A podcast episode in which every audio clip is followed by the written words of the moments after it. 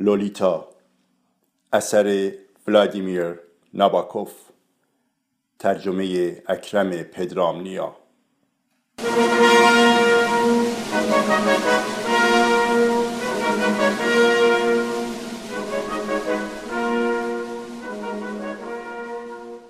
فصل 29 بخش دوم.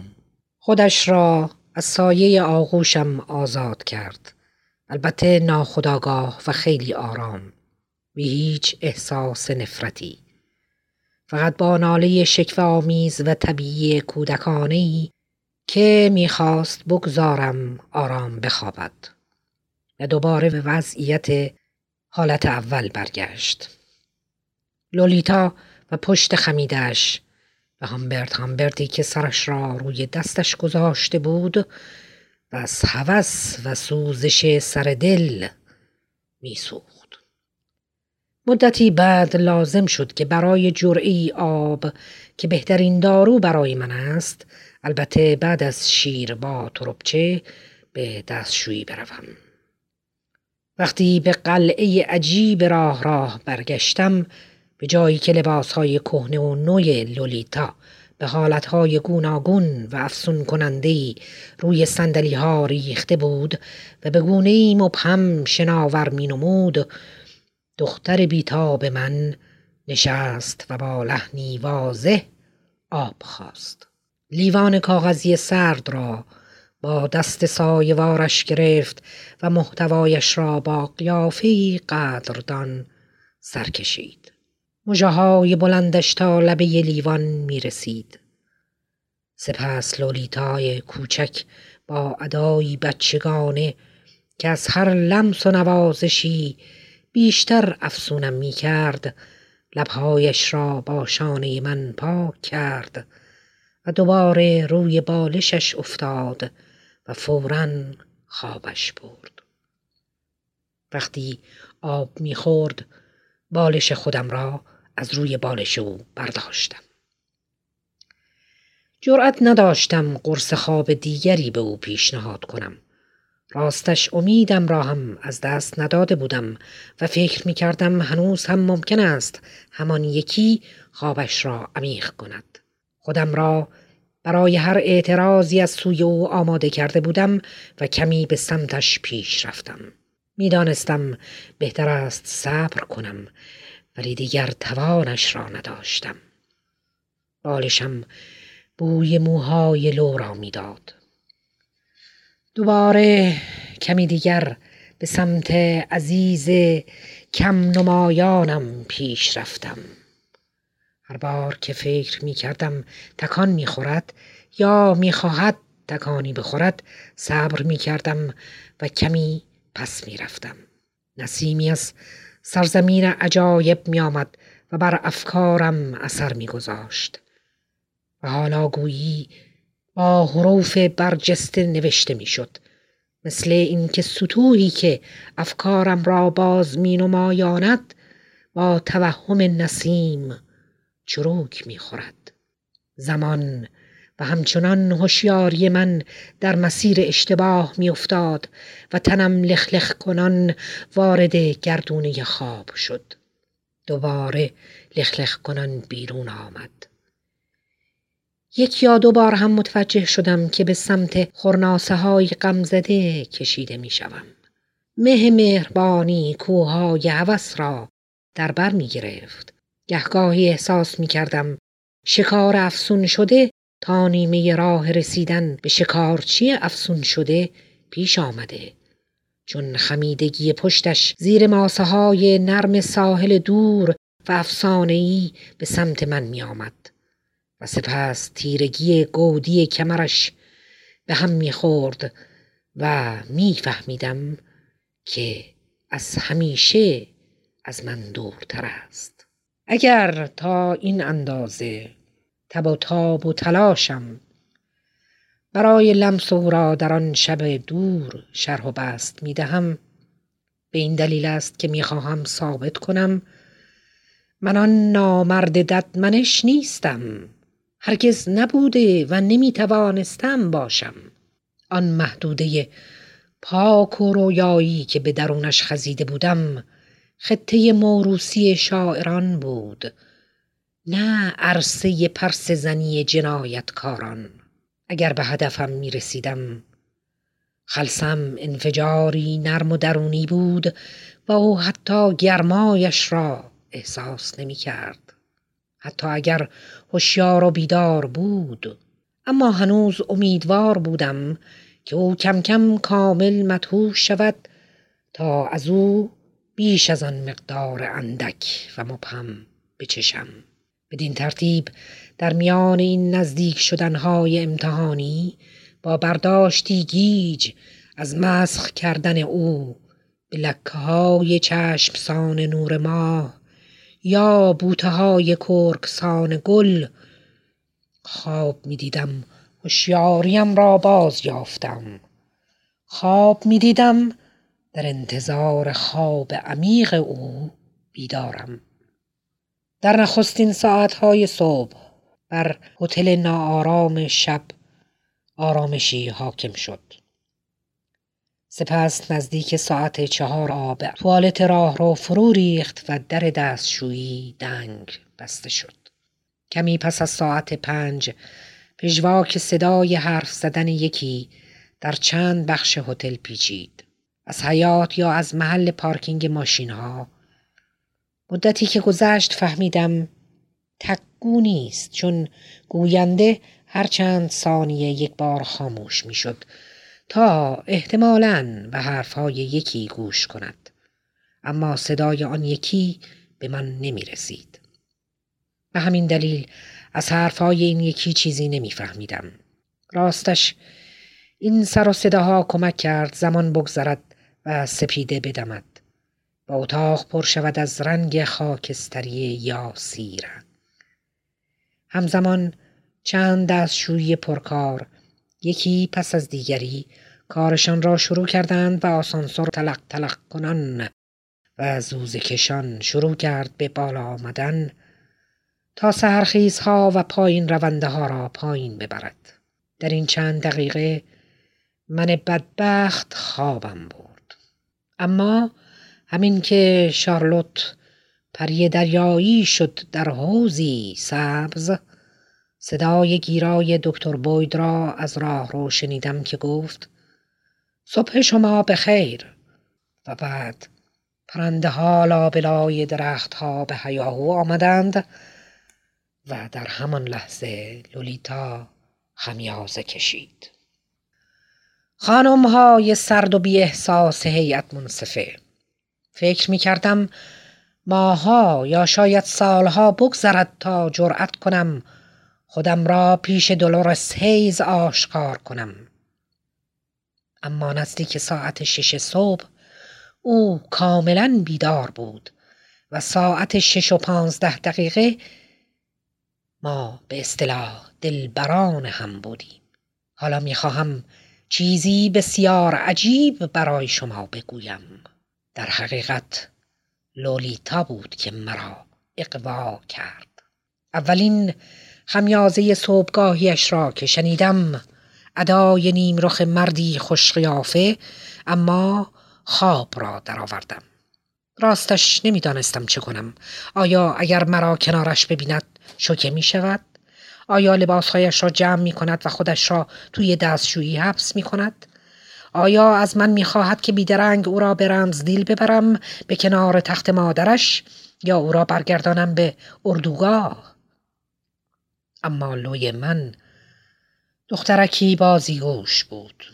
نگاهش را روی خودم احساس کردم و وقتی سرانجام آن قهقهه خنده گرانمایش را سرداد فهمیدم چشمهایش هم میخندند.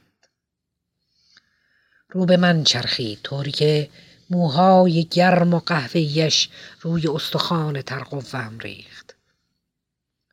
به دروغ ادای بیدار شدن درآوردم که چندان هم تعریف نداشت. ساکت کنار هم دراز کشیدیم. من آرام موهایش را نوازش کردم و ما همدیگر را بوسیدیم. بوسه او برای دست پاچگی هزیانی من بیشتر حالت مسخره بهبود بخشیدن به سراسیمگی و کندوکاو داشت و مرا به این نتیجه رساند که در سنین پایینتر هم جنسگرای کوچولویی معلم او بوده. هیچ پسری هیچ چارلی نمی توانست به او چنین چیزی بیاموزد. خودش را پس کشید و براندازم کرد. گویی می‌خواست بداند که من کامی گرفتم و درسم را آموختم یا نه. گونه هایش سرخ شده بود. لب گوشتی پایینیش برق می‌زد. فروپاشی من هم نزدیک بود. ناگهان با انفجاری از هلهله شدید نشانه ای از نیمفت بودن دهانش را روی گوشم گذاشت. اما ذهن من برای مدتی نمی توانست گرمای رعد آسای نجوایش را به واجه های معنیدار تبدیل کند. اینجا بود که او خندید موهایش را از روی صورتش پس زد و کوشید دوباره کارش را تکرار کند. رفته رفته حس قریب زندگی در دنیای رویای دیوانه و نو دنیایی که در آن همه چیز مجاز بود مرا در بر گرفت و متوجه شدم او چه پیشنهادی به من می‌دهد. گفتم نمی‌دونم با چارلی چه بازیایی کردی.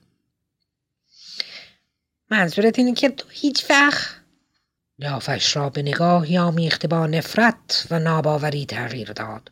دوباره پرسید یعنی تو هیچ وقت کمی دماغم را به او مالیدم و به خودم وقت دادم. با ناله و صدای تو دماغی گفت برو کنار میری؟ تون شانه برونزش را از لبهایم دور کرد. شیوه او بسیار عجیب بود چون به جز بوسی لبی یا حتی عمل اوریان عشقبازی همه ناز و نوازش ها را بیدقتی در رومانس می‌دانست یا غیر طبیعی می‌خواند و این شیوه دیری نش بود حالا روی من زانو زده بود و با پافشاری همان چیزی را می‌پرسید منظورت اینه که وقتی بچه بودی هیچ وقت این کارو نکردی؟ آرام پاسخ دادم هرگز که راست بود لولیتا گفت خیلی خوب از همینجا شروع می‌کنی؟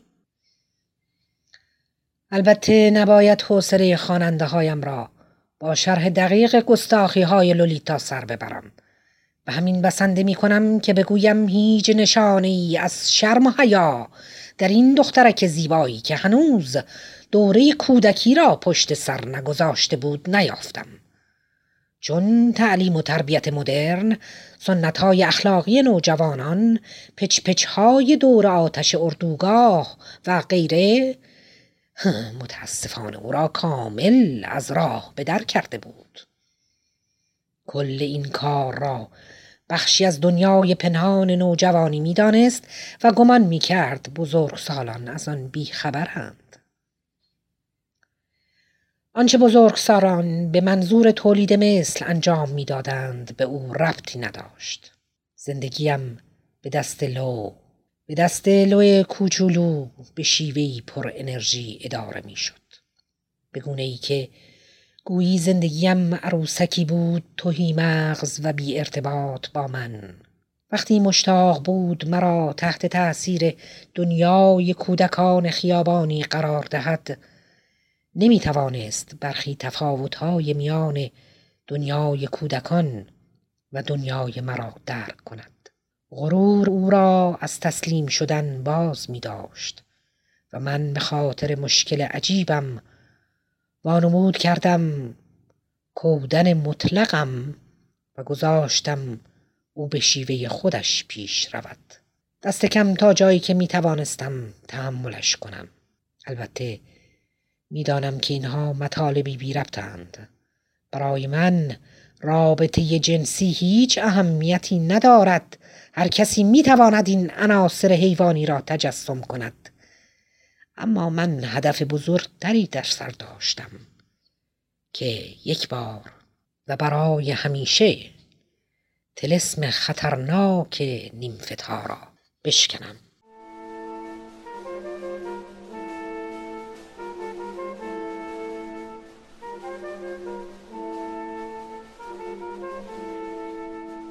لولیتا اثر ولادیمیر ناباکوف ترجمه اکرم پدرامنیا.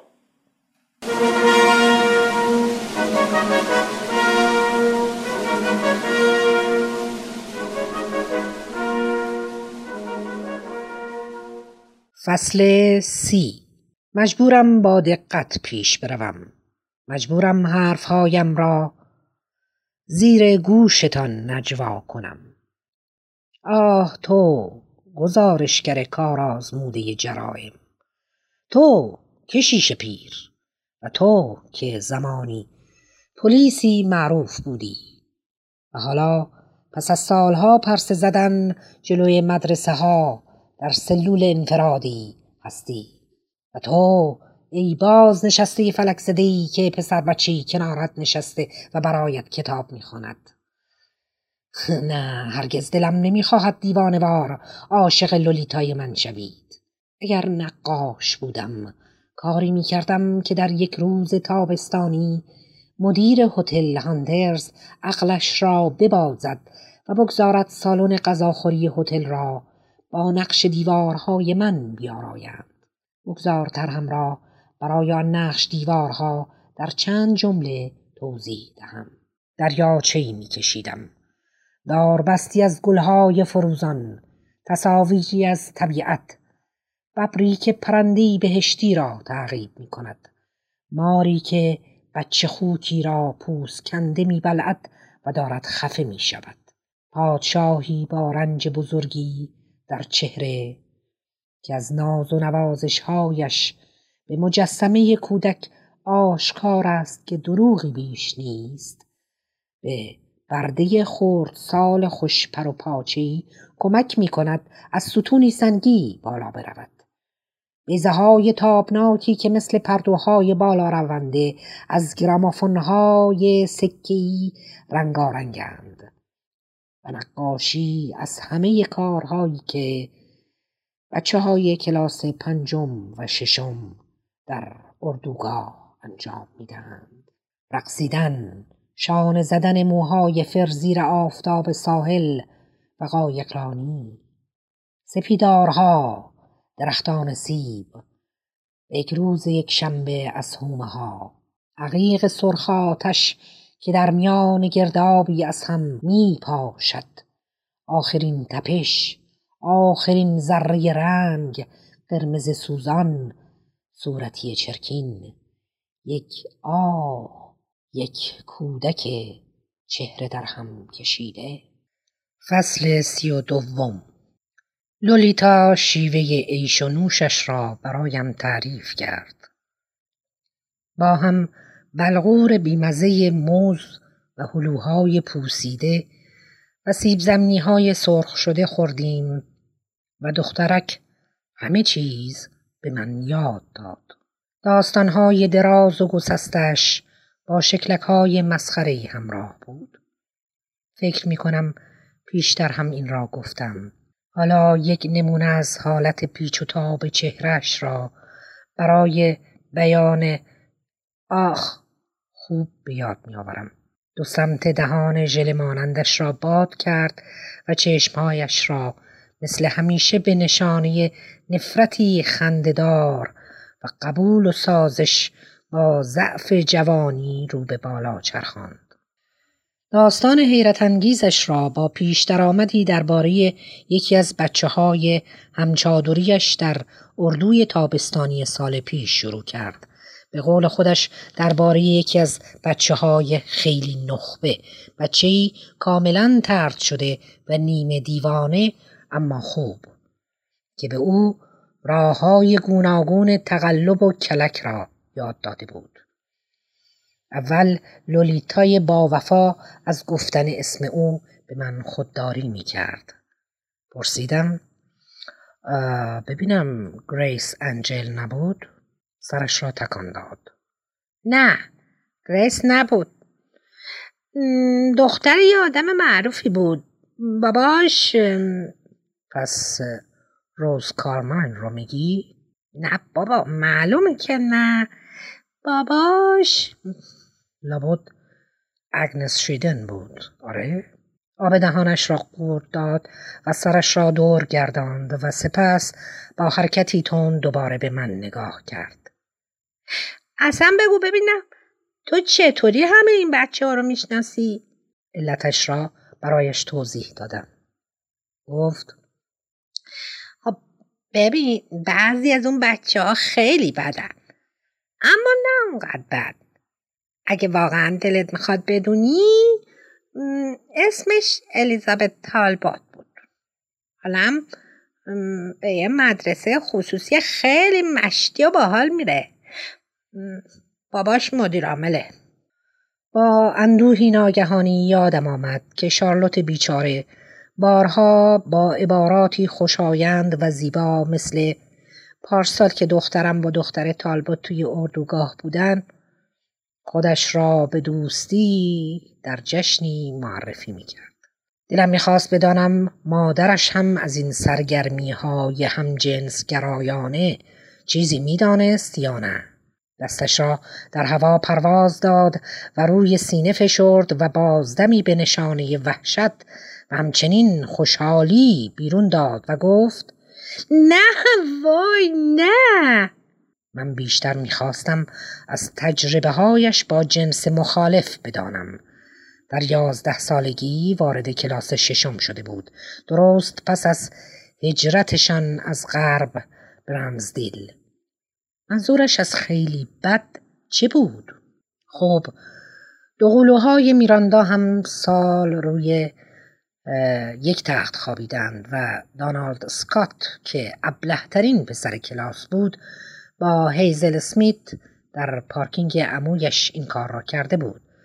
و کنت نایت هم که خیلی هم باهوش بود هر وقت فرصتی دست می‌داد خودش را اینجا و آنجا به نمایش میگذاشت و گفتم آه خب برگردیم دوباره به همون اردوگاه.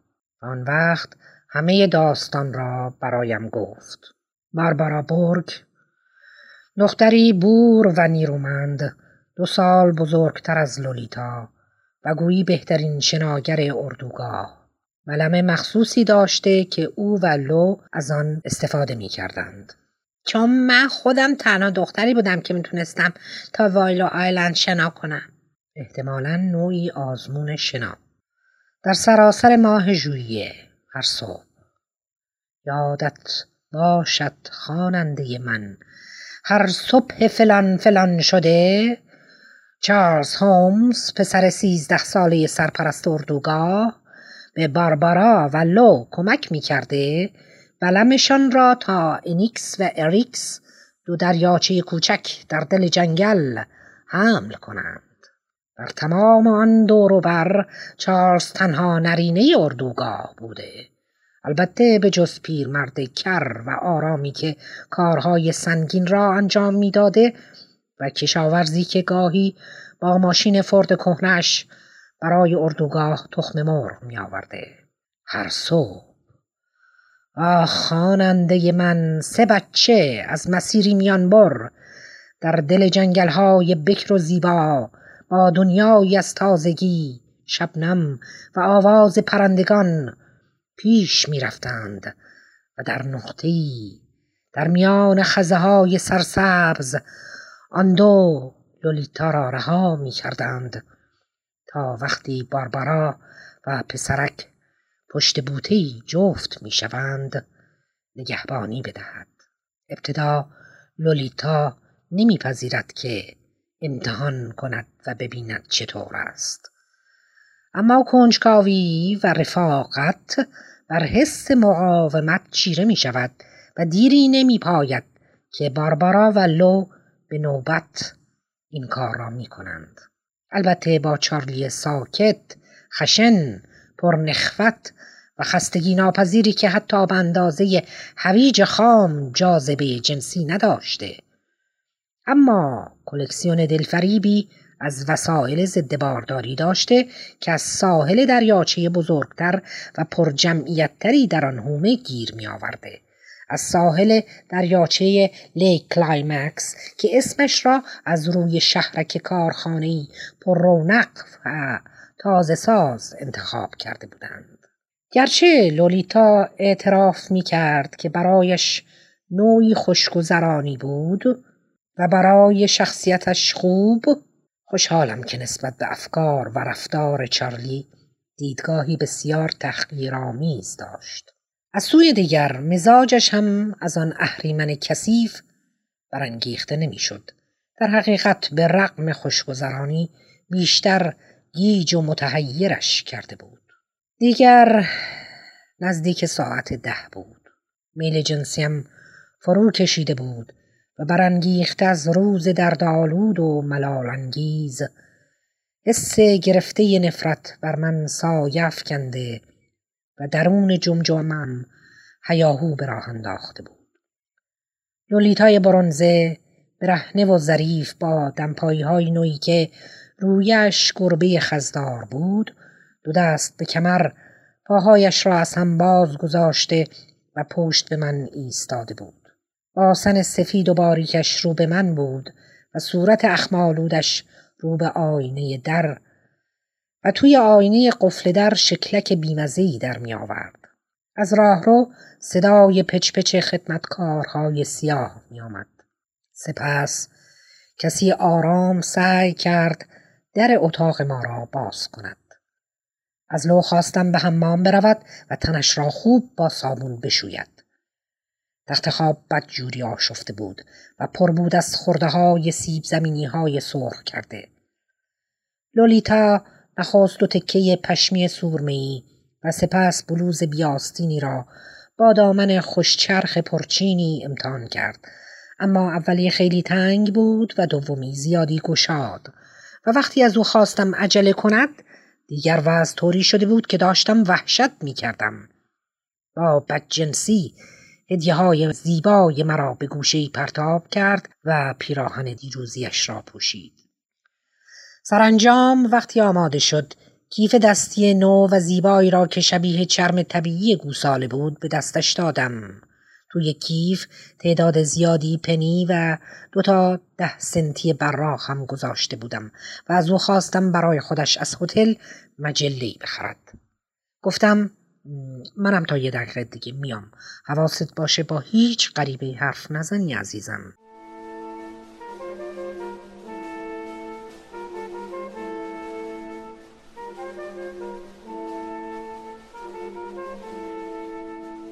لولیتا اثر ولادیمیر ناباکوف ترجمه اکرم پدرامنیا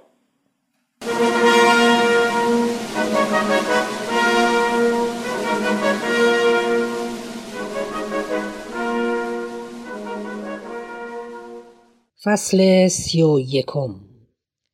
هدفم از توضیح اینها این نیست که باری دیگر در این حال و روز بدبختی بیپایان کنونیم مرورشان کنم بلکه می‌خواهم در آن دنیای قریب وحشتناک و دیوان کننده دنیای عشق نیمفتی بخش جهنم را از بخش بهشت جدا کنم.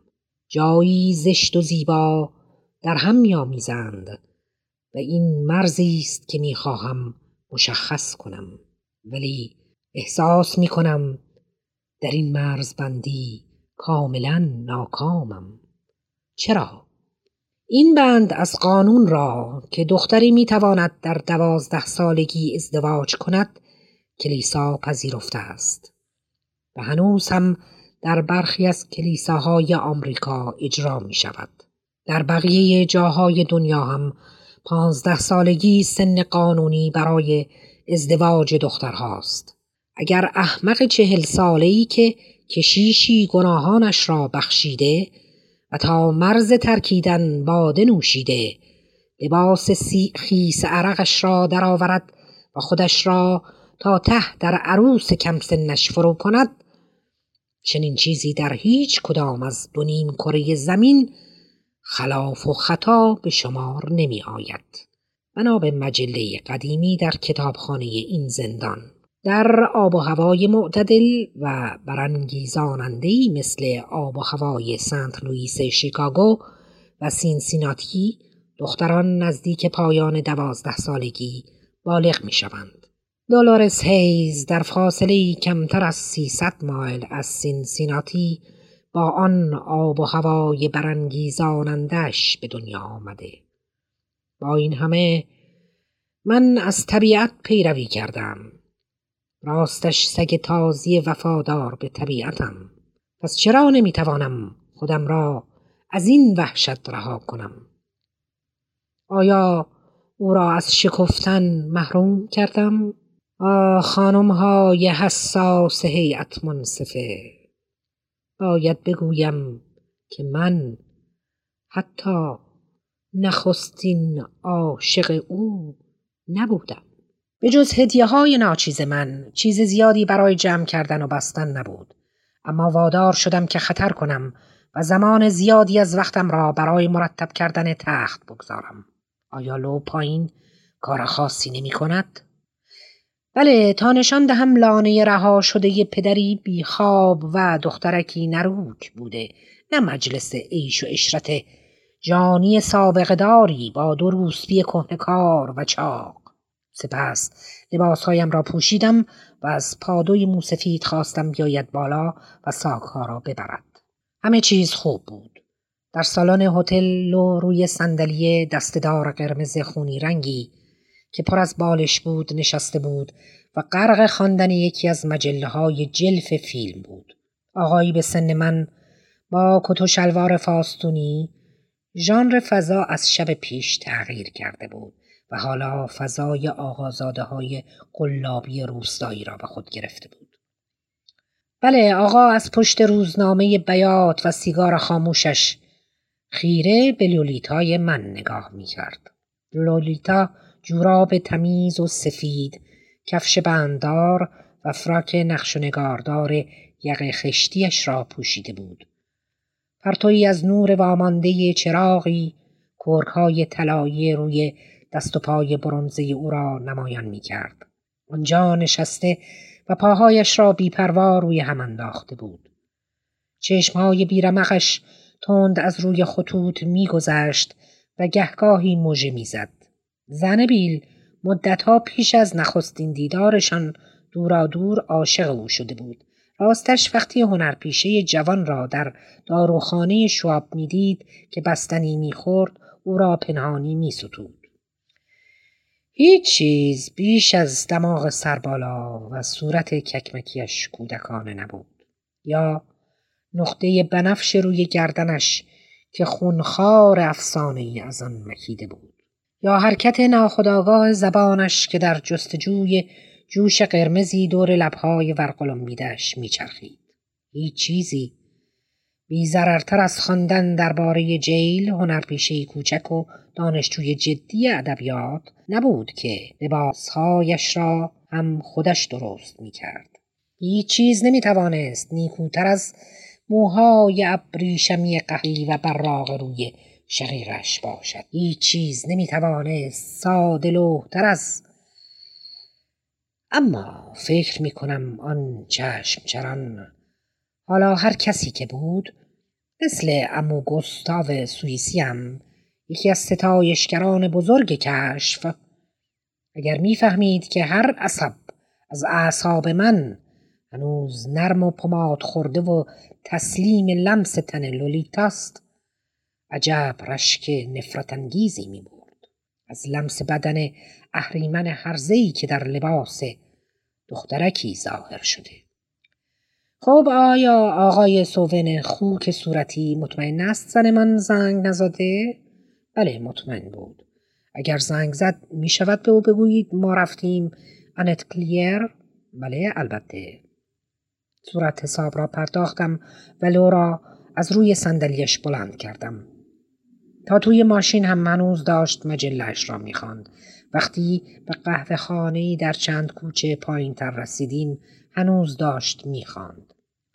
صبحانه خوبی خورد آنقدر خوب که حتی برای خوردن مجلش را هم کنار گذاشت اما جای شادی همیشگیش را اندوهی بیگانه گرفته بود حس کردم می‌خواهد ناسازگاری کند از این روی خودم را آماده کردم و لبخند زنان منتظر طوفان شدید شدم. نه حمام کرده بودم نه ریش زده بودم. چند روزی هم بود که شکمم کار نکرده بود. حالا دیگر اعصابم هیاهو به راه انداخته بود. این کارش را دوست نداشتم که وقتی می‌خواستم یک گفتگوی ساده و کوچک را شروع کنم شانه هایش را بالا میانداخت و پره های بینیش را باد می‌کرد. با لبخند پرسیدم پیش از اینکه فلیس چتفیلد به شهر مین بره و به خانوادش ملحق بشه از این ماجرا خبر داشت. لو قیافه گریه به خود گرفت گفت ببین دیگه نمی‌خوام در این باره حرفی بزنم. سپس کوشیدم توجهش را به نقشه جاده ها جلب کنم.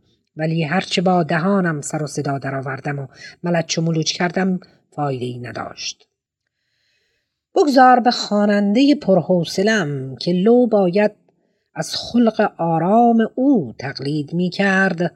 یادآور شوم که مقصدمان شهر زیبای لپینگویل بود. جایی نزدیکان بیمارستان من درآوردی. آن مقصد هم به واقع من درآوردی بود. همانطور که متاسفانه بسیاری مقصدهای دیگر. وقتی فکر کردم چطور می توانم همه برنامه ریزی ها را راست جلوه دهم و وقتی همه فیلم های سینمای لپین ویل را حزم کردیم دیگر چه مقصد و اهداف موجهی به تراشم به خود لرزیدم هامبرت هر آن بیش و بیشتر ناراحت می شد. احساسی بود کاملا خاص مثل حس ترسناک و توان فرسای زندانی شدن در برابر روح کسی که همین حالا او را کشته. وقتی لو به سمت ماشین برمیگشت دردی حالت چهرش را تغییر داد و همین که کنارم نشست این تغییر حالت در چهرش با شدت بیشتری تکرار شد. بی تردید دوباره تکرار کرد تا مرا متوجه آن درد کند. از روی نادانی پرسیدم چی شده؟ جواب داد. هیچی. خیلی بیرحم پرسیدم خیلی چیم؟ پاسخ نداد. رایسلند را پشت سر گذاشتیم. لولیتای پرحرف همچنان ساکت بود. وحشت در رگ رگم جاری شد. این بیچاره بچه یتیم است. بچه تنها. یک بیکس مطلق.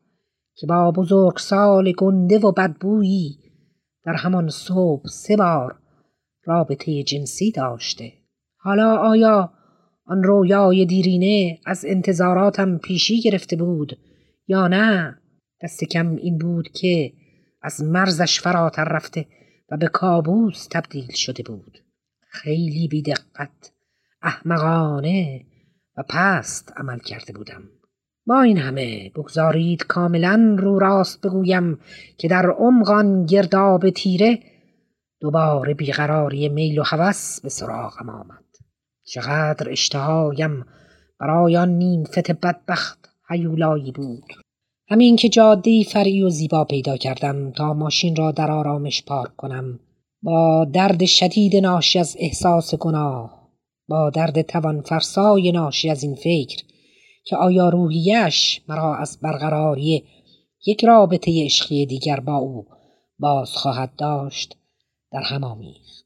به عبارت دیگر هامبرت هامبرت بیچار سخت ناراحت بود و همینطور که یک سر و بیهوده به سمت لپینگویل میراند خودش را شکنجه می‌داد تا موضوعی برای مسخره بازی بیابد و جرأت کند رو به بغل دستیش برگردد. اما سرانجام خود او سکوت را شکست. آخ سنجاب له شده. واقعا که خجالت داره. گفتم بله واقعا. همبرت مشتاق و امیدوار. لو ادامه داد. پمپ بنزین بعدی نگه دار می‌خوام برم دستشویی. باشه هر جا تو بخوای نگه میداری.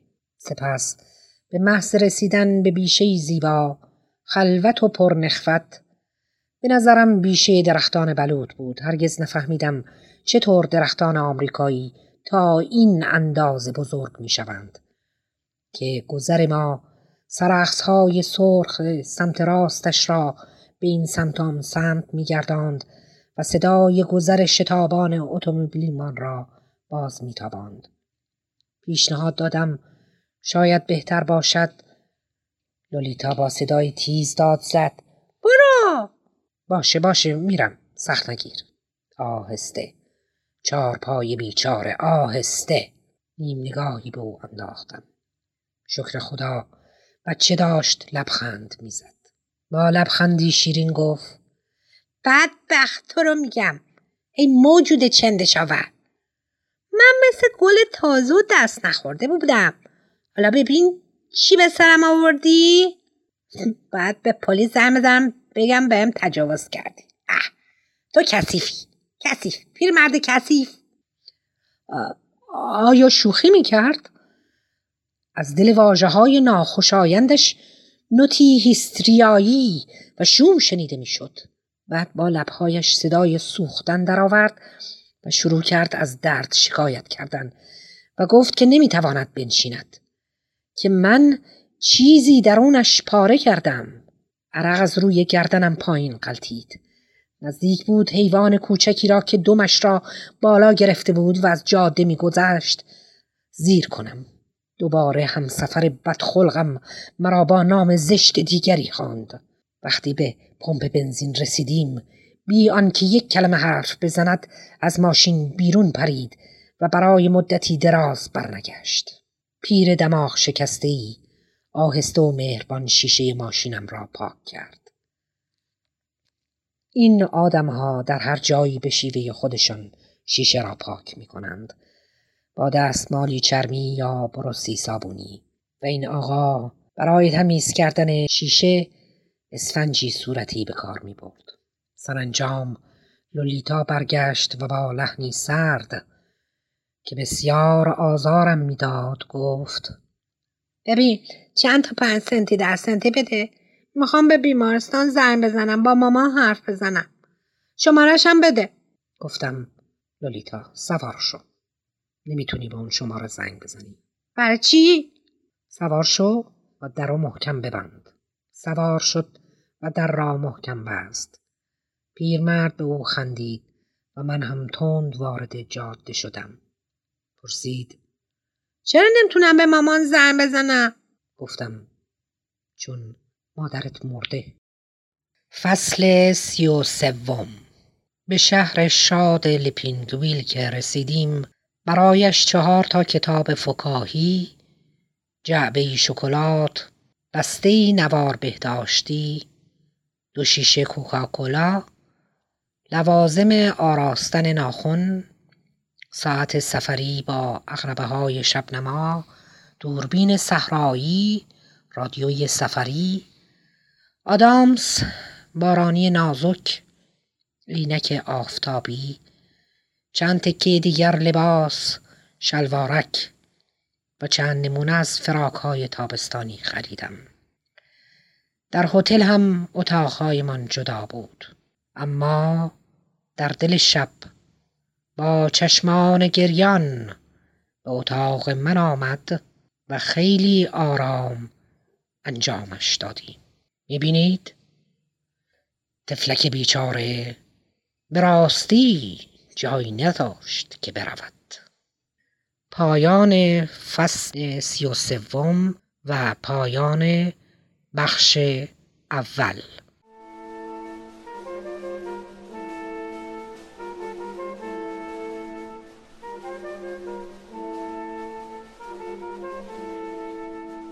لولیتا اثر ولادیمیر ناباکوف ترجمه اکرم پدرامنیا.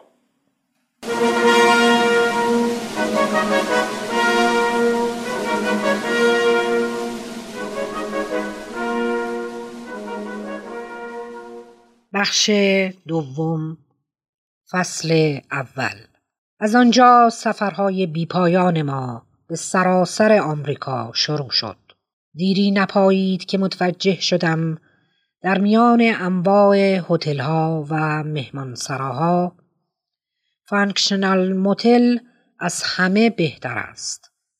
تمیز مرتب با خلوتگاه های امن بهترین جا برای خواب برای بگو مگو آشتی عشقبازی نامشروع و سیری ناپذیر در آغاز وقتی از ایجاد هر گونه شک سخت می حراسیدم از صمیم دل حاضر بودم هزینه اتاقهای دو واحدی با دو تخت دو نفره را هم بپردازم.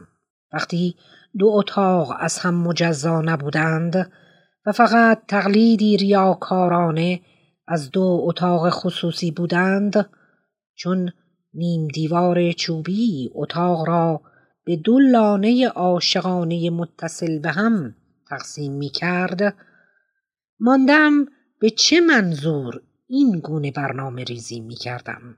اما رفته رفته که از احتمال رخداد بیبند و باری های شرافتمندانه در این گونه اتاقهای دو بخشی باخبر شدم مثلا دو زوج جوان که با خوشنودی جفتشان را تاخت می‌زنند یا کودکی که خودش را به خواب می‌زند تا زیر و بمهای سری اتاق دیگر را بشنود گستاختر شدم و گهگاهی اتاقی با یک تخت و یک تخت خواب تاشو یا تخت خواب دو نفره کوچک سلول زندان یا بهشتی با کرکره های بسته زرد می گرفتم تا در پنسیلوانیای بارانی رویای ونیز و آفتاب تابانش را بیافرینم. کم کم فهمیدیم یا اگر بخواهم کلام فلوبر را به کار ببرم باید بگویم دریافتیم که ویلاهای سنگی زیر درختان شاتوبریان اتاقهای آجری اتاقهای خشتی و ساختمانهای روکار سیمانی همانهایند که در کتابهای گردشگری بنگاه های اجاره اتومبیل به نامهای پرسایه، فراخ و نماکاری شده تعریف شدهاند. اتاقهای چوبی که از چوب کاج پرگره ساخته شده بودند و به رنگ قهوه‌ای طلایی بودند لولیتا را به یاد استخوانهای مرغ سرخ شده میانداختند. در این کلبه های تخت کوبی شده با دوغاب گچی روی تخته ها و بوی فاضلاب یا بوهای غمانگیز دیگر کلبه هایی که هیچ چیز برای لافیدن نداشتند البته بجز تخت های خوب و صاحب خانه های جدی که همیشه آماده بودند چیزی به مهمانها بدهند و ما نمیپذیرفتیم احساس حقارت می کردیم. کم کم دریافتیم که چه عیش شاهانه این اسمهای تکراری اغوا کننده‌اند مثل موتل سانست. ویلای یوبیم باغهای هیل کرست باغهای پاین ویو باغهای مونتین ویو باغهای سکایلاین باغهای پارک پلاژا گرین ایکرز یا باغهای مکس. گاهی هم بر سردر یا جلوی این مسافرخانه ها جمله نوشته بودند. مثلا قدم بچه ها بر سر چشم ما. یا ورود حیوانات دستآموز آزاد است.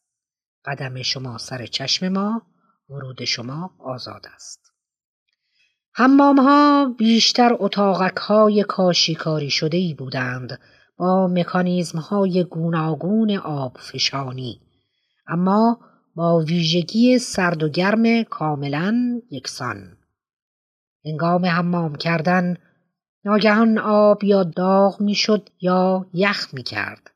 بسته به این که همسایت شیر آب سرد حمامش را باز کرده یا شیر آب گرم را و تو را از حرارتی که با دقت تنظیم کرده بودی محروم می کرد. در برخی موتلها بالای توالت که روی مخزن آبش به گونه غیر بهداشتی حوله های تاشو گذاشته بودند هشداری چسبانده بودند و از مسافرها می‌خواستند. در کاسه توالت آشغال قوطی آبجو پاکت و نوزاد مرده نیندازند. در برخی دیگر زیر شیشه روی میز کاغذهایی بود با این مضمون.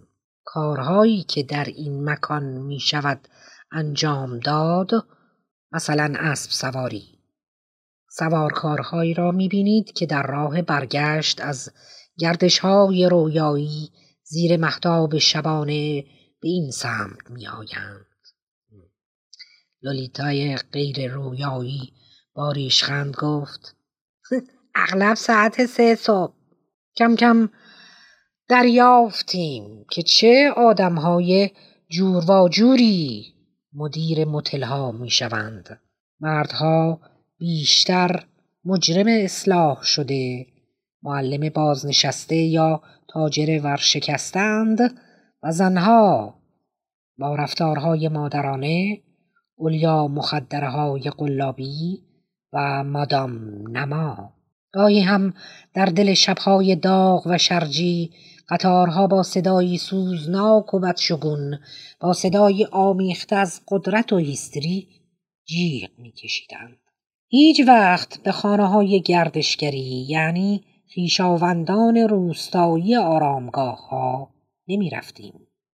خانه هایی با اتاقهای کوچک و سنتی اشراف معاب و بی با میستوالت های پرنقش و نگار سفید و صورتی و دلگیر کننده و عکسایی از بچه های خوشپوش خانم صاحب خانه گهگاهی هم تسلیم خواسته لو می شدم و به های واقعی می رفتیم.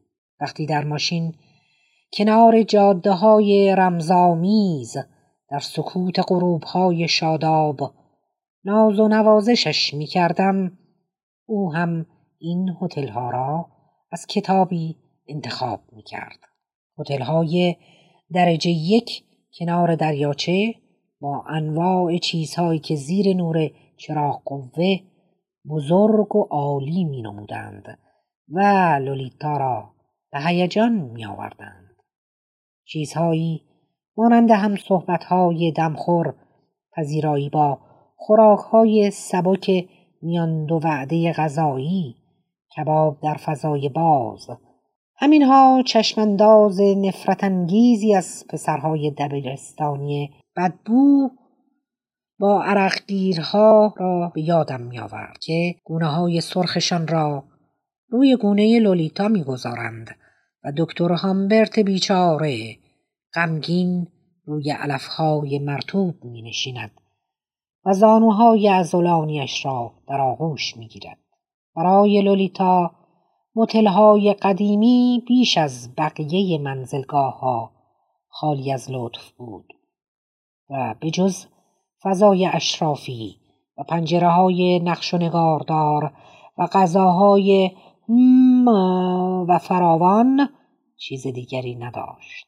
گاهی خاطر یک گران قدری از هتل با شکوه پدر مرا می داشت که در این کشور بیگانه دنبال مشابهش بگردم اما زود ناامید می شدم لو همچنان دنبال آگهی های غذاهای خوشمزه می گشت. اما من از آگهی هایی چون هتل تیمبر ورود بچه های زیر چهارده سال آزاده است هیچ لذت اقتصادی نمی بردم.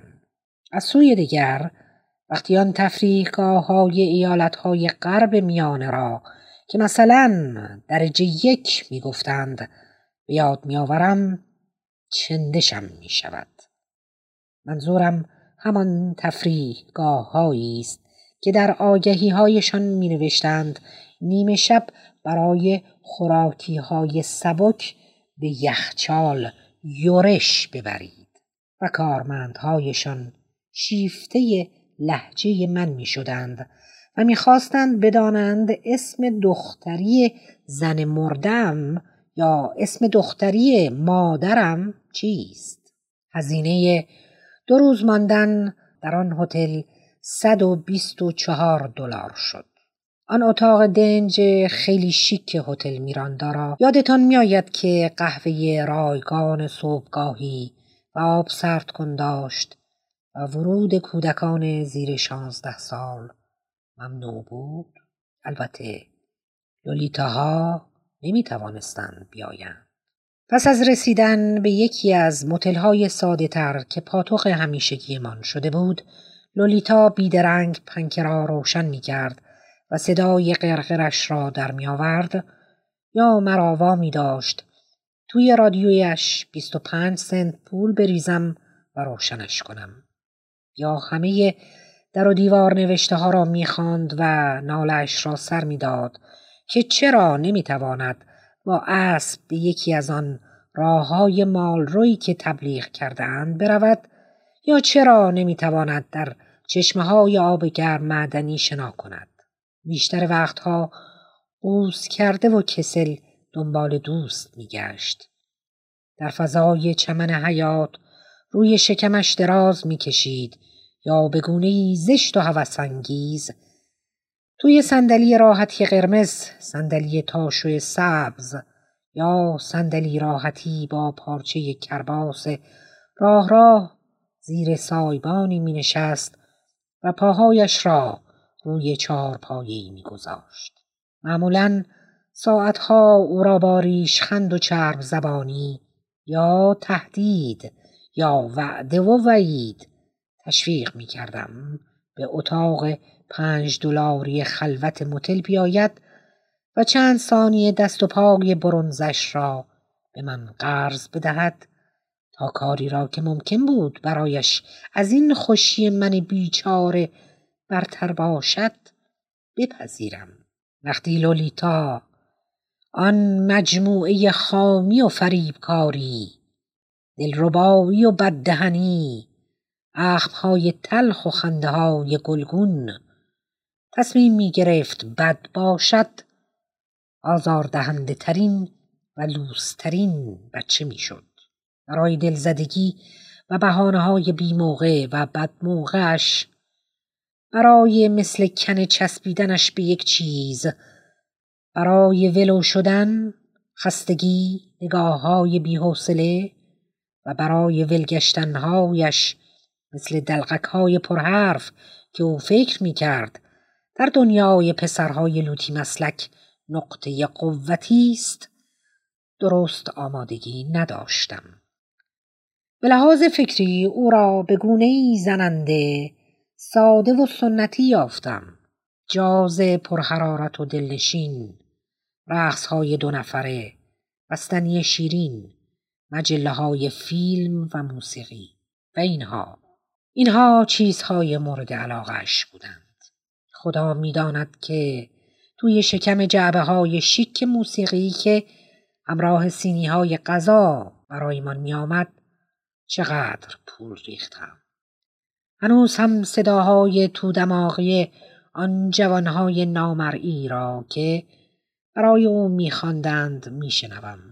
جوانهایی با اسمهایی مثل سمی، جو، ادی، تونی، پگی، پتی و رکس همانطور که مزه آب نباتهای جور و جورش به کامم چسبیده همه آن آهنگهای پر احساس هم در گوشم تکرار می شوند.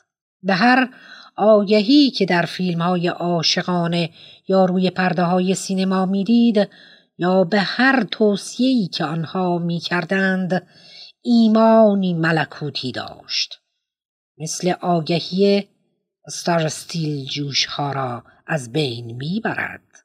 یا دخترها بهتر است پایین پیراهنتان را از شلوار بیرون نگذارید چون جیل می‌گوید این کار را نکنید. اگر روی بیلبورد کنار جاده نوشته بود از فروشگاه ما دیدن کنید؟ حتما باید به آن فروشگاه می‌رفتیم.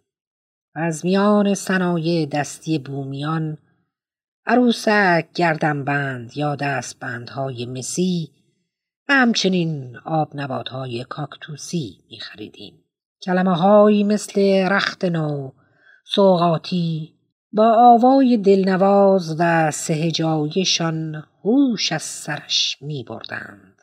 اگر روی شیشه های رستوران بارها نوشته بودند نوشابه های تگری خود به خود به هیجان می آمد. گرچه نوشابه های همه جا تگری بودند. برای آگهی ها جان فشانی می کرد. مصرف کننده ایدئال سوژه و ابژه همه آگهی های مسخره بیلبوردها دیوارها تلاش می کرد مشتری رستوران هایی شود که روح مقدس هانکن داینز روی دستمال کاغذی های زیبا و روی سالات های آراسته به پنیر محلیش نشسته. اما همیشه هم موفق نبود.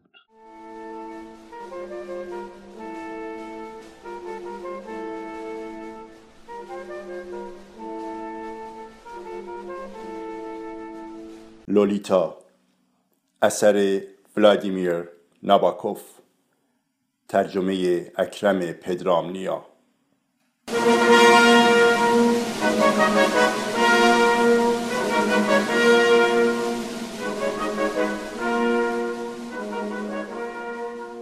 آن روزها هنوز هیچ کداممان به حق سکوت نقدی فکر نکرده بودیم. حق و سکوتی که بعدها مرا از نظر روحی و او را از نظر معنوی نابود کرد. آن روزها سه شیوه دیگر به کار می بردم تا خلق و خوی ناسازگار معشوقه کرکدارم را تا اندازهای پذیرفتنی کنم. چند سال پیش از آن تابستانی سراسر بارانی را در آپالاچی در مزرعه یکی از حیزهای عبوس و ترش رو که حالا دیگر او و وابستگانش هم مرده بودند زیر نظر خانم فیلن بدخلق گذرانده بود مزرعه هنوز در پایان جاده خاکی در راسته مزرعه های چند جریبی ذرت بر لبه جنگلی خالی از گل بود و بیست مایل از نزدیکترین دهکده فاصله داشت. لو از دور افتادگی آن خانه مزرعی مترسک چراگاه خیس باد و طبیعت دست نخورده و مغرورش با نفرت یاد می کرد. دهانش را کج و کوله می کرد و زبانش را کلفت و تا نیمه از دهان بیرون می آورد. آنجا بود که به او گفتم ممکن است برای ماها یا شاید حتی سالها با من در هجرت زندگی کند و زیر نظر خودم فرانسه و لاتین بیاموزد مگر اینکه رفتار کنونیش تغییر کند. آه شارلوت کم کم دارم به حرفهایت می‌رسم. بچه ساده باور کرد و با جیغی از ته دل گفت نه! پس از آن هر وقت برای پایان دادن به طوفان بدخلقیش در میان جاده دور می زدم و نشان می دادم که دارم او را به آن خانه فکسنی تیره و دلگیر می‌برم وحشت زده به دست روی فرمان من چنگ می‌زد.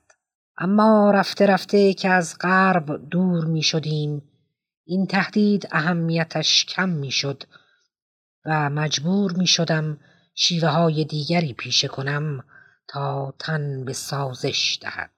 از میان آن شیوه ها یاد کردن از تهدیدهای تربیتی عرق شرم به جانم می نشاند.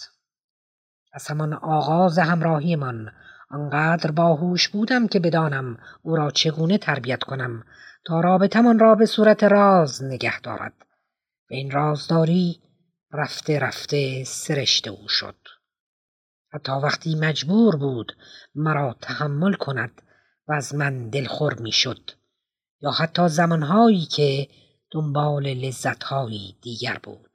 به او می گفتم لو بیا پدر پیرت رو ببوس و اون خلق عبوس نامعقول رو دور بنداز. در آن زمانها که من هنوز مرد رویاهایش بودم خوانندم متوجه می شود که حرف زدن به زبان لولیتا چقدر برایم دردناک است به او می گفتم در آن زمان که من هنوز مرد رویاهات بودم تو برای عکس ها و نوشته های احساساتی هنرپیشه های محبوب و درجه که هم اصرات قش می کردی. درسته؟ لو می پرسید درجه یک چیچیام؟ انگلیسی حرف بزن بابا. و به این باور بود که آن ستاره های محبوب و عزیزش مثل هامبرت هامبرتند. اما حالا فقط برای او پیر مردی بودم. پدری خیالی و پیر که از دختر خیالیش مواظبت می کند. دولورس عزیزم. هدف من این است که تو را از همه حوادث وحشتناکی که در پسکوچه ها و میان انبارهای زغال برای دختر بچه ها رخ می دهد یا همانطور که خودت هم خوب میدانی اتفاقهایی که در سفیدترین روزهای تابستان در باغهای توت سفید اتفاق میافتد حفظ کنم. رغم همه مشکلات من همچنان از تو پرستاری و سرپرستی خواهم کرد. و اگر دختر خوبی باشی امیدوارم به زودی دادگاهی این سرپرستی را قانونی کند. اما دلارس هیز بهتر است این واژه قانونی را فراموش کنیم. این واژه همان باری را دارد که واجه های زندگی زناشویی شهوانی و هرزه در خود دارند. من آدم جانی روانی و مجرم جنسی نیستم که در کنار کودکی به آزادی های ناشایست برسم. گوش کن او که تو را بی سیرت کرد چارلی هومز بود. من درمانگرم. من بابایی تو هستم. لو نگاه کن. اینجا یک کتاب علمی دارم درباره دختران کم سن. ببین عزیزم. ببین چه نوشته. حالا برات می‌خوانم. یک دختر طبیعی. توجه کن می‌گوید یک دختر طبیعی معمولا همه تلاشش این است که پدرش را خوشحال کند. او در پدر نشانی از مرد آرزوهای گریزپایش را می‌بیند.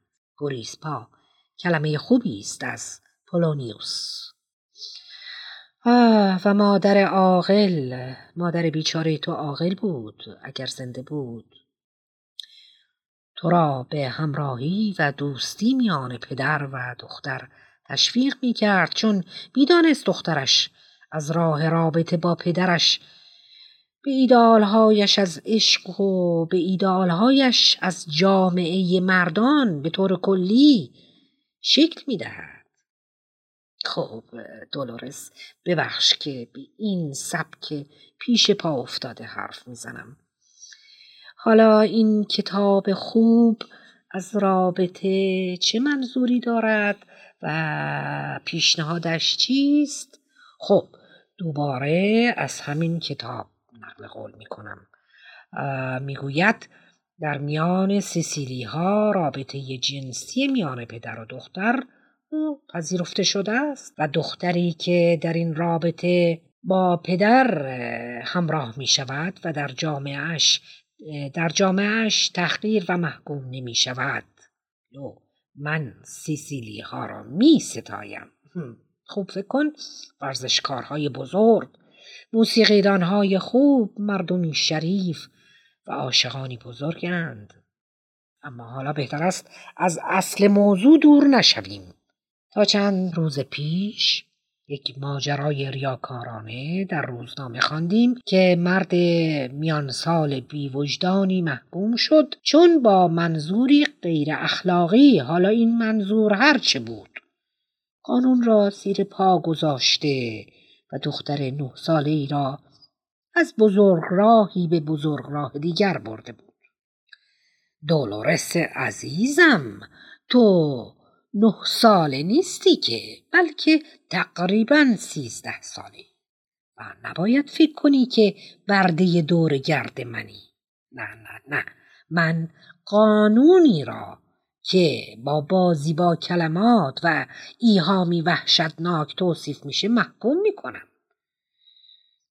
آن کین ورزی را که خدایان ابهام و بازی با کلمات علیه تنگ پوشان کم فرهنگ داشتند محکوم می‌کنم. من پدر تو هم و دارم انگلیسی حرف می‌زنم و خیلی هم دوستت دارم. خب این را هم بگذار روشن کنیم که اگر توی خورد سال مقصر شناخته شوی که در هتلی آبرومند آبروی مرا لکه دار کردی اگر به پلیس شکایت کنی مثلا که من تو را دزدیدم و بیناموست کردم دولورس میدانی چه اتفاقی میافتد؟ حالا فرض کنیم که آنها حرف تو را باور کردند. دخترکی کم سن که به شخصی بالای بیست و یک سال اجازه داده او را از نظر جنسی بشناسد قربانیش را در زنای با صغیر درگیر کرده. یا متهم درجه دو در بچه بازی. بسته به فن و فنون کار. بالاترین حد مجازات ده سال است. خب بنابراین من به زندان می‌روم. باشد. من به زندان می‌روم. اما اما بر سر تو چه میآید؟ یتیم من. خوب تو خوشبختری. بله. جون اداره بهزیستی سرپرستی تو را به عهده می‌گیرد. اما اما میترسم این موقعیت کمی برایت ناخوشایند باشد.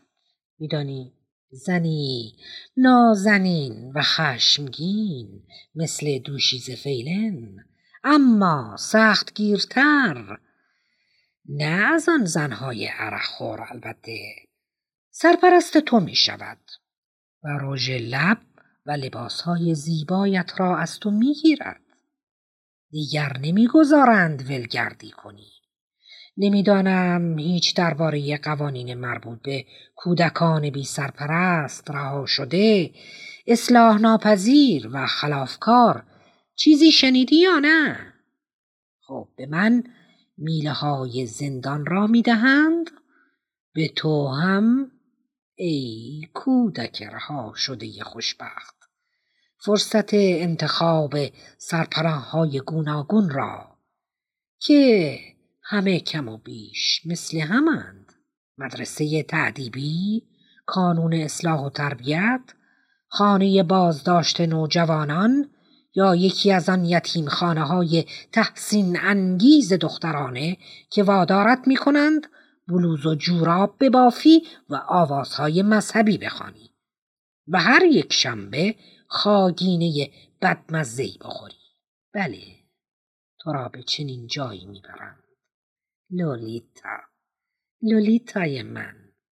همین لولیتا. کاتالوسش را ترک می و به آنجا می رود. چرا؟ زیرا او دختری است سرکش و بیوفا. به زبانی ساده تر. اگر ما دو نفر را با هم پیدا کنند تو را معاینه می کنند و به کانون اصلاح و تربیت نوجوانان می‌برند سوگلی من. همین. لولیتای من در خوابگاهی کثیف. بیا اینجا. بیا گل برانزه من.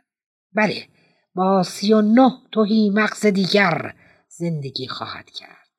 نه نه. اجازه بده خواهش می‌کنم. خب زیر نظر سرپرست های وحشتناک. ماجرا این است و راه حل همین. با این اوضاع فکر نمی کنی بهتر است که دولارس هیز به همین پیرمردش بچسبد و او را رها نکند؟ با این حرفها موفق شدم لو را بترسانم.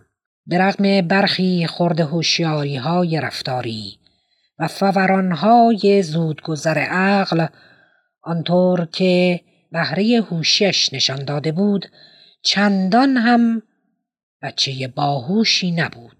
اما اگر آن سابقه و رازی را که برایم گفت و گناهی را که با من در میان گذاشت جایگزین این شیوه می کردم به مراتب در حفظ خلق خوبش ناموفق تر بودم.